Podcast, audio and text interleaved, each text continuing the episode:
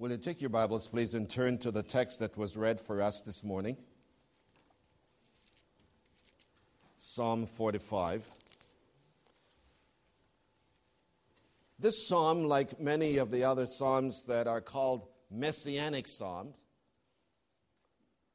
have a double meaning. There is the immediate meaning, and then there is the meaning which has its fuller and fullest expression in the person of Christ. Let me give you an example. Psalm 22. Psalm 22 begins with the words, My God, my God, why hast thou forsaken me? It had a, a present meaning for the writer that was writing then, but it has its fullest expression later on in the person of Jesus Christ on the cross as he cried, My God, my God, why hast thou forsaken me? So that, again, I think I mentioned it we used to say in college that the, the Old Testament has the New Testament concealed, and the New Testament has the Old Testament revealed. So this psalm is going to reveal to us not only a king that was present at the time of its writing, but a greater king, the one of whom we have been singing and worshiping this morning. And one of the desires of my heart as, as we, we look at this chapter and we look at other verses that will come with it, that you will have a fresh appreciation for who the Lord Jesus Christ is. Jesus has become the conversation piece for a number of things, good and bad, and may I say more bad than good. However, if you should see him as he's seen in this text this morning, I believe that your life can be an impact to the lives of others as they see how you feel about the one we call Jesus, who is our King. It is my prayer that the Holy Spirit will open our understanding to see Him in a fresh way this morning, and that we will say, like the writer of this psalm. My heart is overflowing with a great theme. I, am, I have the tongue of a ready writer. It is the theme to my king. And we're not talking about Solomon. We're not talking about David. We're talking about Jesus. Let us pray. Oh God, this is your word. And I pray that I will be delivered from giving my opinion about your word. I want to, re- to respond to what the Holy Spirit has given as you were looked, uh, Lord, look to for the one to open the truths. May the Spirit open our hearts as I pray that He will open my mouth so that the words of my mouth and the meditation in our hearts will be acceptable to you through Jesus Christ our Lord. Amen. Jesus is king. When I was a young chap, ever so often royalty used to come to where I was born. Now, I never met any of them personally, but I saw them. I was able to see the, the Duke, the Queen's husband. And I was able to see the, the Princess Margaret, the, the Queen's sister. And, and you know, one of, one of the most interesting things for me, I remember as a young chap, as, as, as Margaret was being driven through the city in, in a Land Rover and she was standing and waving to the people. Um, I thought she looked right at me. I mean, I went home feeling, wow, I wonder if she's going to write to me or something. I mean, that's dumb, isn't it? But, but I've, I felt that her eyes caught mine. I mean, what else, you know? After all, I'm Mrs. Thurton's son. She should be looking at me or something like that. I don't know. So the idea of a king is not something new to me. I'm used to it. I remember when Lois and I and Christopher were in England and, and we went to Buckingham Palace. I got as far as the washroom. Um, you know, the, the, the, they had the flag on top of Buckingham Palace. And whenever the flag is on top of Buckingham Palace, it means that Her Majesty is at home. And, and, and, and we got there just in time, we thought, that we were going to see the royal mail being delivered to Buckingham Palace. And, and it, we were late. And I, I went to uh, a guard, I think, and I asked about seeing the royal mail being delivered in the royal cart. And he said, if you go around there and, and so on, you will see it. And we ran. I mean, it's a good thing no one had robbed a bank or anything like that because they were, would be thinking, I wonder why they're running. But we wanted to see the royal carriage with the royal mail. And can you imagine my excitement? I'll tell you why it was exciting. I thought, I was brought up with this. It was all in my mind because of my training. But here I am on the grounds of Buckingham Palace. You know, I, I saw the carriage that the queen rode in when she was crowned as queen. Wow.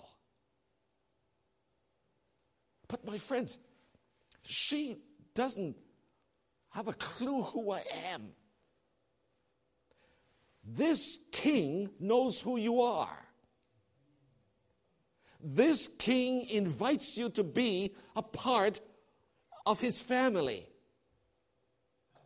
And, and this is what catching the imagination, if you please, of the writer of this psalm. He, he's thinking of the king. And, and you know, as, as Americans, I suppose, kings and queens, king, queens just don't hit it with you. After all, 236 years ago, you got rid of that stuff. and, and, and we will see the difference between the king we're talking about this morning and the kings of the earth. There is no, the only, the only thing they have in common is the spelling. Nothing to be compared with the one that we call King Jesus. Nothing at all. So the psalm begins for us with our acknowledging a king. We, we, we're confronted immediately with the way God looks upon himself and the way he looks upon his son. Psalm 2 begins this way the nations, and we'll come back to that, the nations are in an uproar. The kings of the earth gather themselves together because they don't like the idea of the anointed one. And the word anointed in, in, in, in, the, in the original language really sounds like the word Messiah, because that's that, who they're talking about. And then God goes through this, and then he gets to verse 6. And then he says this But I have set my king upon Zion. So that the idea of a king for the earth is introduced to us by God Himself. Now, let me talk about a few things that are the prerogative of this king. He is God's king. He is a king that existed before time. He didn't earn that as we have the members of the royal family going through the process and then coming to the place where one can become king and you're in line for this king. There's no one else in line. He alone, he alone is king. Listen to the prophet Micah, chapter 5 and verse 2. You, Bethlehem Ephrathah, though you are small, Yet there shall come out of you a ruler. Melila. That's who it is, a king. A ruler. And when it speaks about a ruler, he's talking about one who is reigning, who is reigning in power, and he will come into, into, into the vision of men and women.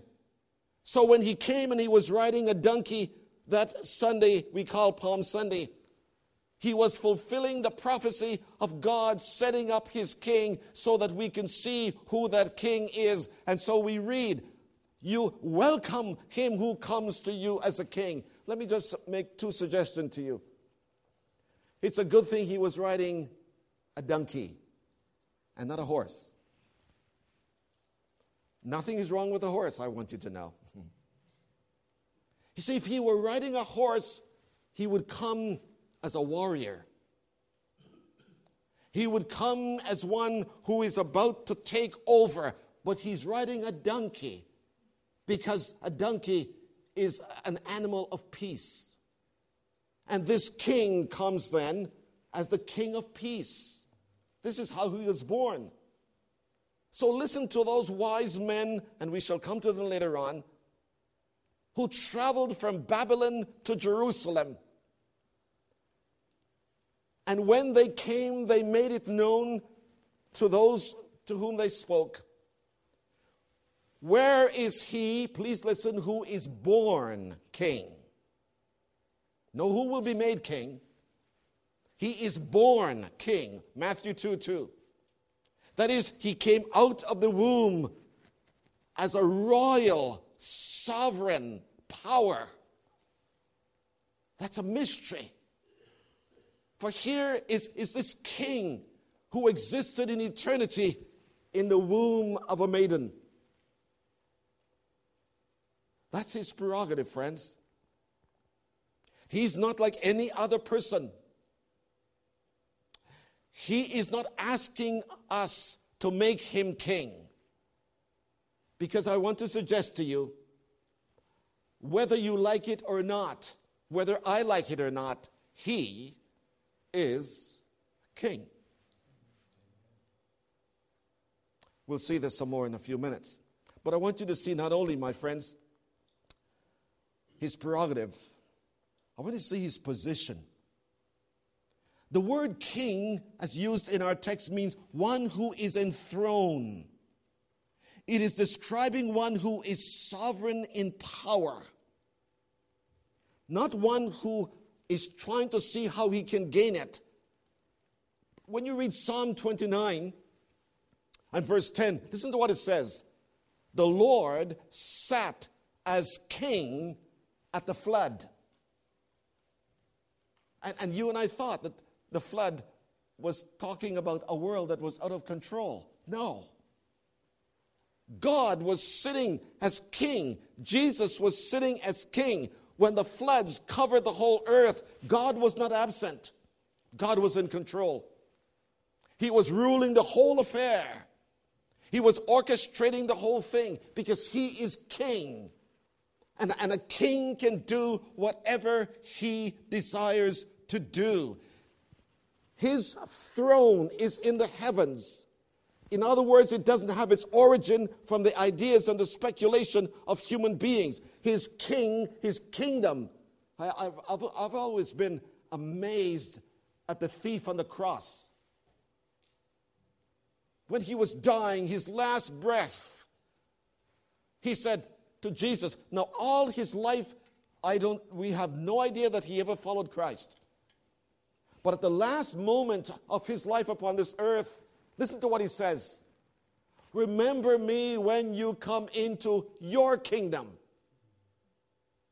He, he saw in Jesus something regal, he saw in Jesus something sovereign. And he was saying, This man has to be a king. And the consciousness of Jesus, when Pilate said to him, Are you a king? Jesus said, You have said it. He lived with the consciousness of who he was. His position was one who was, in, was reigning. So, you know, someone wrote a book, Who Murdered Jesus? Jesus was not murdered, friends. You murder someone who's unsus- unsuspecting. Jesus was killed because he surrendered himself for it. He was the king in control even of what was happening to him. Even when it looked like it was out of control, he was reigning he was reigning. So there you have the acknowledging of a king. He's there. But I want you to see, secondly, the addressing of the king, and this is where we come to our text. it seems that there was a local wedding. Whether it's Solomon's or David or some other king, we're not told. But when you look at the development of the psalm, you get the feeling, you get the idea. This could not be talking only of something that was happening there. We shall see it in a minute. So he said this My heart overflows with a good theme. I address my verses to the king. My tongue is the pen of a ready writer. Look at the attraction of the king. The attraction of the king. You are fairer than the sons of men. He was high above in beauty. We shall see what that is in a minute. This, this king that he's looking at caused his heart to stir. I like the King James translation. It says, My heart is inditing, it is full it is, it is on fire. It is like Niagara Falls, just flowing with things. When I look at this king, I, I feel overcome by, by his very presence.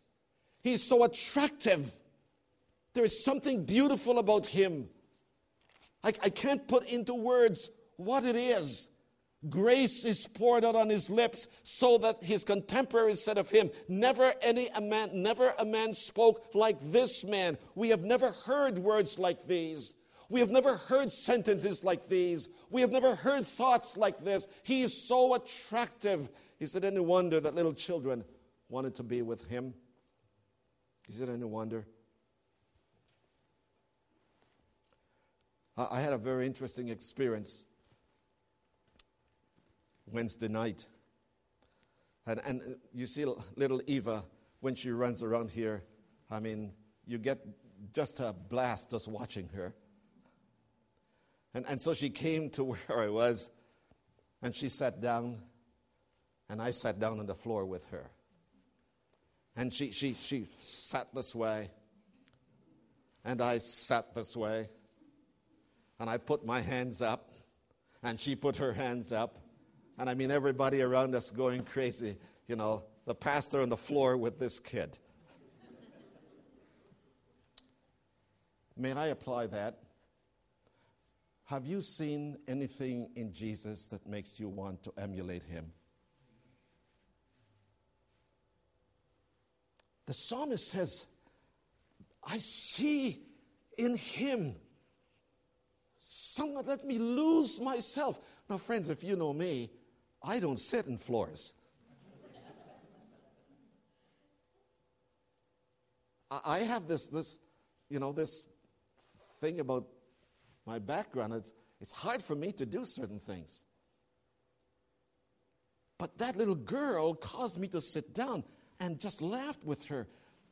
Is Jesus Christ so attractive to you that all you want to do is to allow your heart to flow over with adoration for, to Him because He's so attractive to your soul?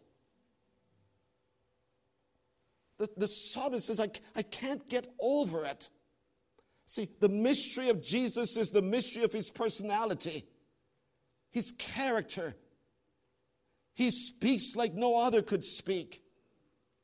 His character and his person is such, my friends, that when you get with him, something happens to you. You cannot say, I have been with Jesus and remain the same, so that those who are with him days after were seen and people were able to take note that they had been with him.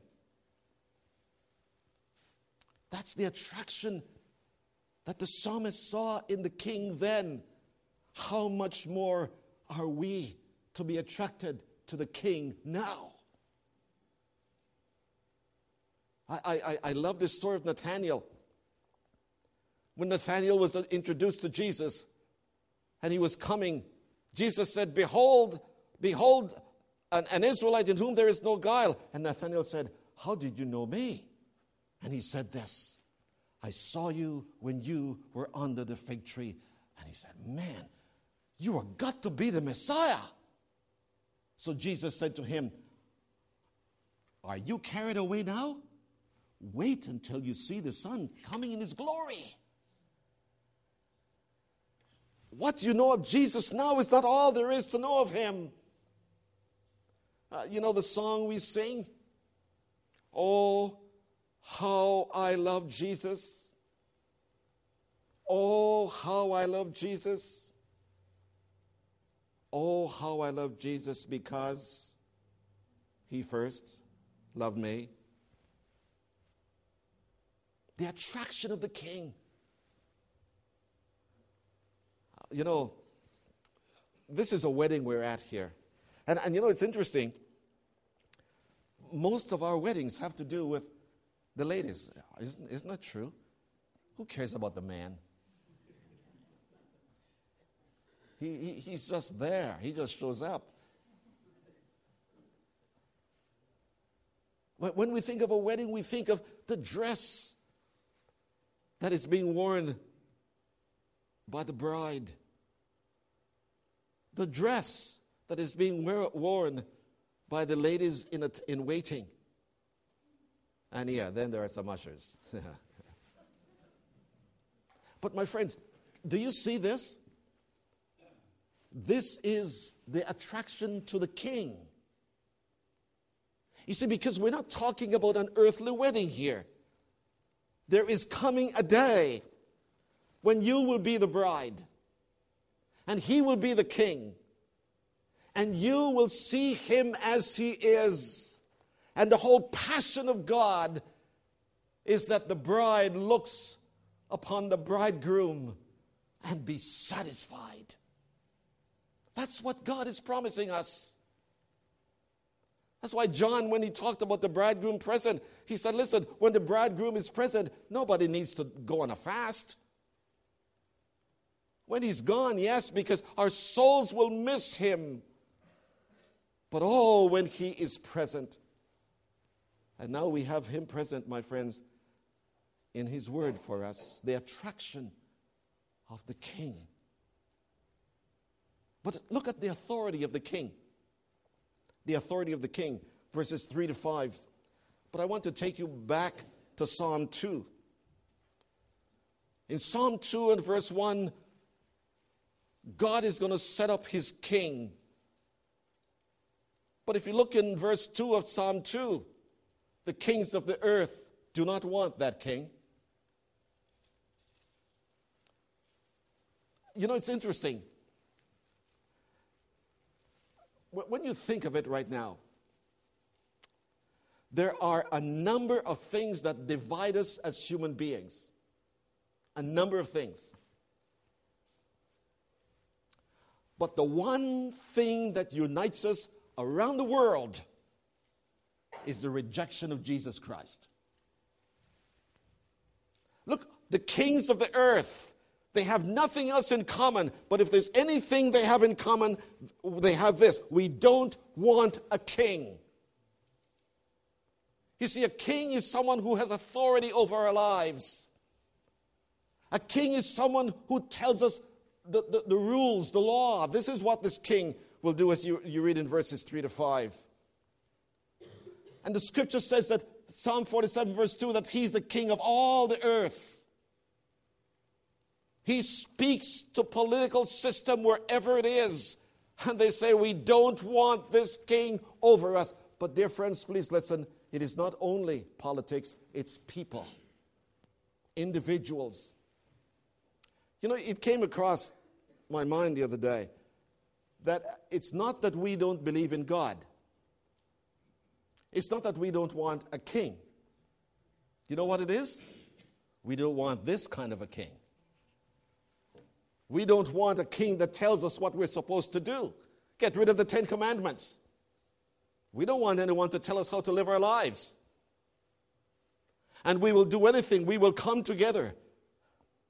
And we will stand together if it means that this king will not rule over us, in fact, we despise this king to the place where, where we celebrate him on Palm Sunday, but we'll kill him on Friday. See, the authority of the king is what's really, really getting to this generation, to you and to me. I came across a very interesting thing. When God is, when God is speaking to Adam and Eve in the garden, every time he spoke to them, he spoke to them as the Lord God. Every time.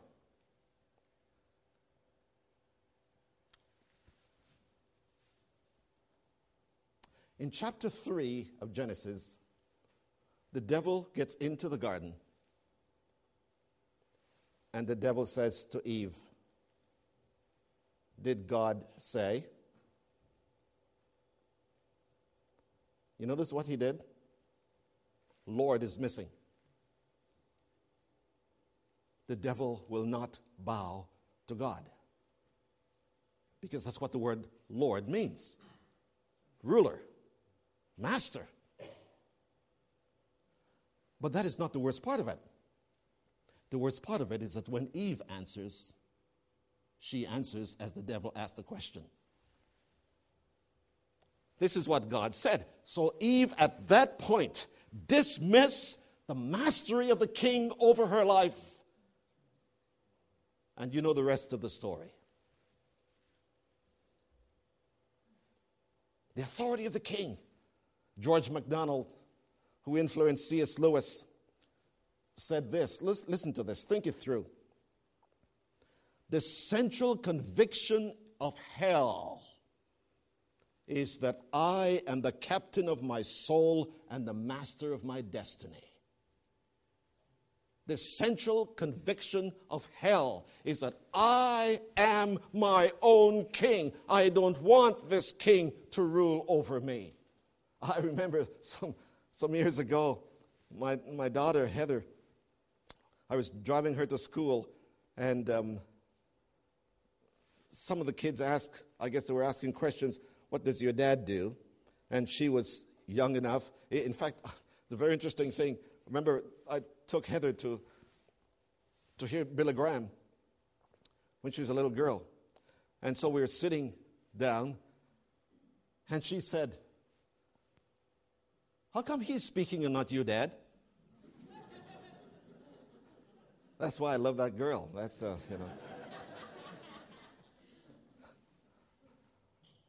This kid said to Heather, What does your dad do? And she said, My dad is a pastor. And this kid said, I don't want, this is a kid in grade school. I don't want any man to stand up and tell me what to do. So I said to Heather, the next time you hear that, say, no, the man is only repeating what the one who gives you life said. See, Pharaoh said, Who is God that I should obey him? Only the one that gave you life. Was it not C.S. Lewis again? He who argues against the existence of God argues against the very power that makes it possible for him to argue at all. We don't want this king, friends. And this is the issue of the day in which you and I are living. This is what's going on today. That is why people are beginning to make changes into the moral and ethical condition of the world in which we live. I am getting ready for my ministry up. I, I, I, I, I, stopped saying enterprise. Because every time I say enterprise, people look at me, do you know where that is? so I say Eastern Oregon. But, but uh, in, in my preparation, one of the things that, that I noticed, God said certain things. And whenever Jesus was asked questions about morals and ethics, he never answered the question from the way the contemporary questioner means it. He always goes back to the beginning. He said, From the beginning it was not so. Have you not read that God made them male and female? We are now renaming that design of God because we don't want that authority over us. We don't want that king to tell us what, how we should live our lives. If I want to have my fling, I will have my fling. And so the central conviction of hell is that I am my own king.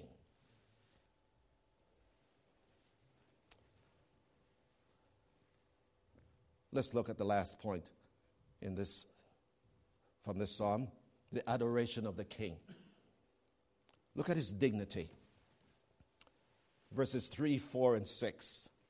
The king is described as possessing truth and meekness and righteousness. Ladies and gentlemen, if you read the history of kings in and out of the Bible, it's a very sorry history. A very sorry history. Uh, those of us that are going through the Old Testament reading, you look at some of those kings in Exodus and, and Deuteronomy and you think, good night. Wow. Because you don't find, you know, you've got to look far and wide for a model king. They're not there. Earthly kings want to keep their power, and their power is for themselves. But look at this king. This king is going to ride on, and he's going to ride with meekness and truth and righteousness. This king, in, in fact, let me read you what a text that you and I, I know so well. In Isaiah 9 7, listen to what it says. There will be no end of the increase of his government or peace on the throne of David and over his kingdom, to establish it, to uphold it with justice and righteousness from then on and forevermore. Where do we find justice in the world today? Where do we find peace in the world today? Where do we find righteousness in the world today? My friends, it is in the person of Christ when he sits as king of a nation, there is peace there. But please listen, when he sits as kings of our homes, he is also providing for us what we need to live. When he's the king in our homes, when he's the king of our lives, his dignity as king is that when he reigns over us, he reigns in a certain splendor so that we reflect that very splendor in our relationship and responsibility to those that are under our charge and under our care. The dignity of the king. You know,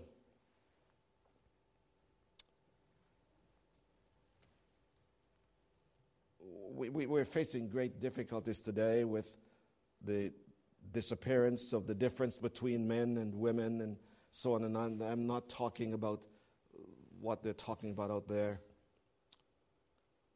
But, dear friends, I'm going to suggest to you that when the kings of the earth get together, there's only conflict, war, destruction, division. And you know what they want? Guess, guess what the kings of the earth are fighting for? For peace, they're fighting for justice. But I like what Aristotle said. The reason we need justice is because we're not all friends.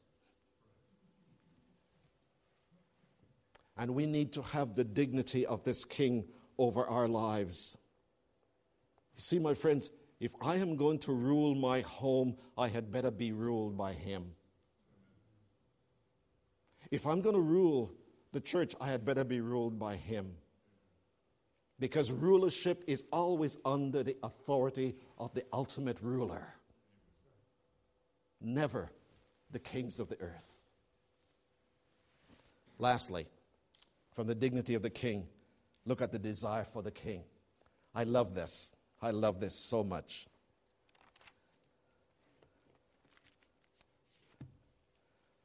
The Magi's came over hills, over valleys. It is believed that they came all the way from Babylon. And when they left Babylon, they left with one passion, one goal, and one desire. When they reached Jerusalem, they expressed that goal and that desire.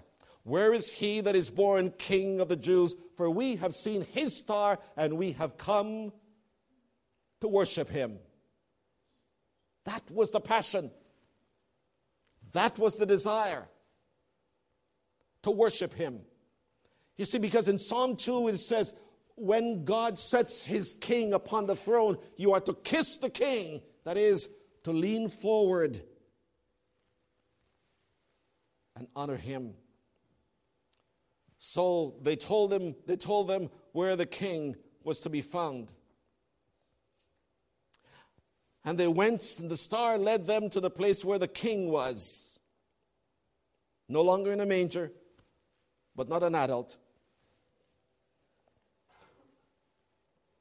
And when they saw him with Mary and with Joseph, listen to what the text says. They worship him. Him. They were able to put aside all the peripherals so that their vision was on one person. And when they saw him, they leaned forward and kissed him. Kissed him. You see, when you kiss the Son, you're saying, I accept your authority over my life. I accept your rulership over my life. Kiss the Son. Worship Him. Submit to Him. This king is not looking for fans. If you want to see fans, you go to a baseball game. If you want to see worshipers, come to a church. Because Jesus is not looking for fans, looking for worshipers. And there are four things, I close with this. Four things that can tell me whether I am under the authority of the king. Number one, obedience. Not my will, but thine be done.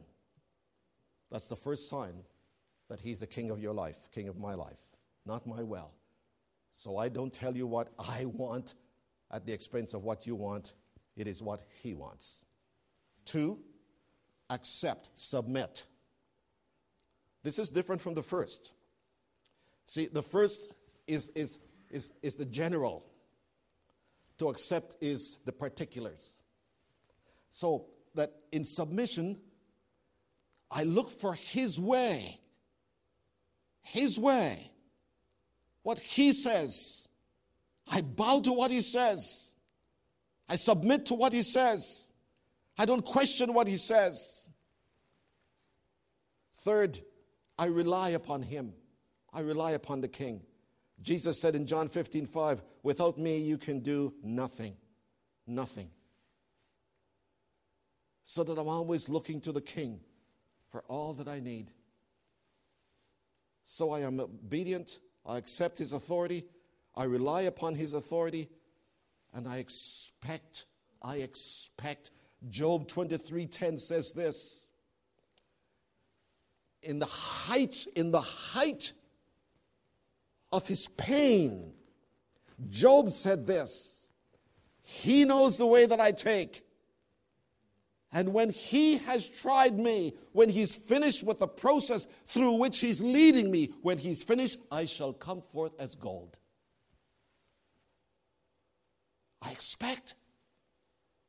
You know, when I was in Toronto, a man, I was talking about my daughter. We had only one child at the time.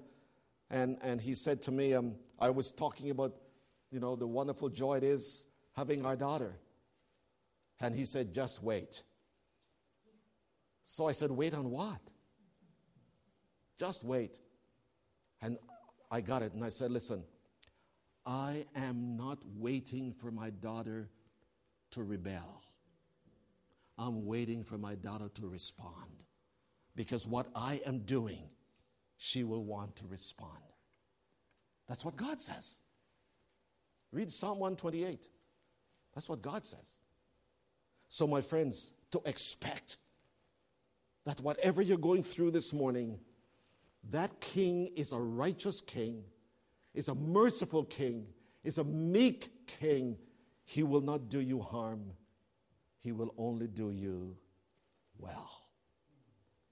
Jesus is king. But is he your king? Let's pray.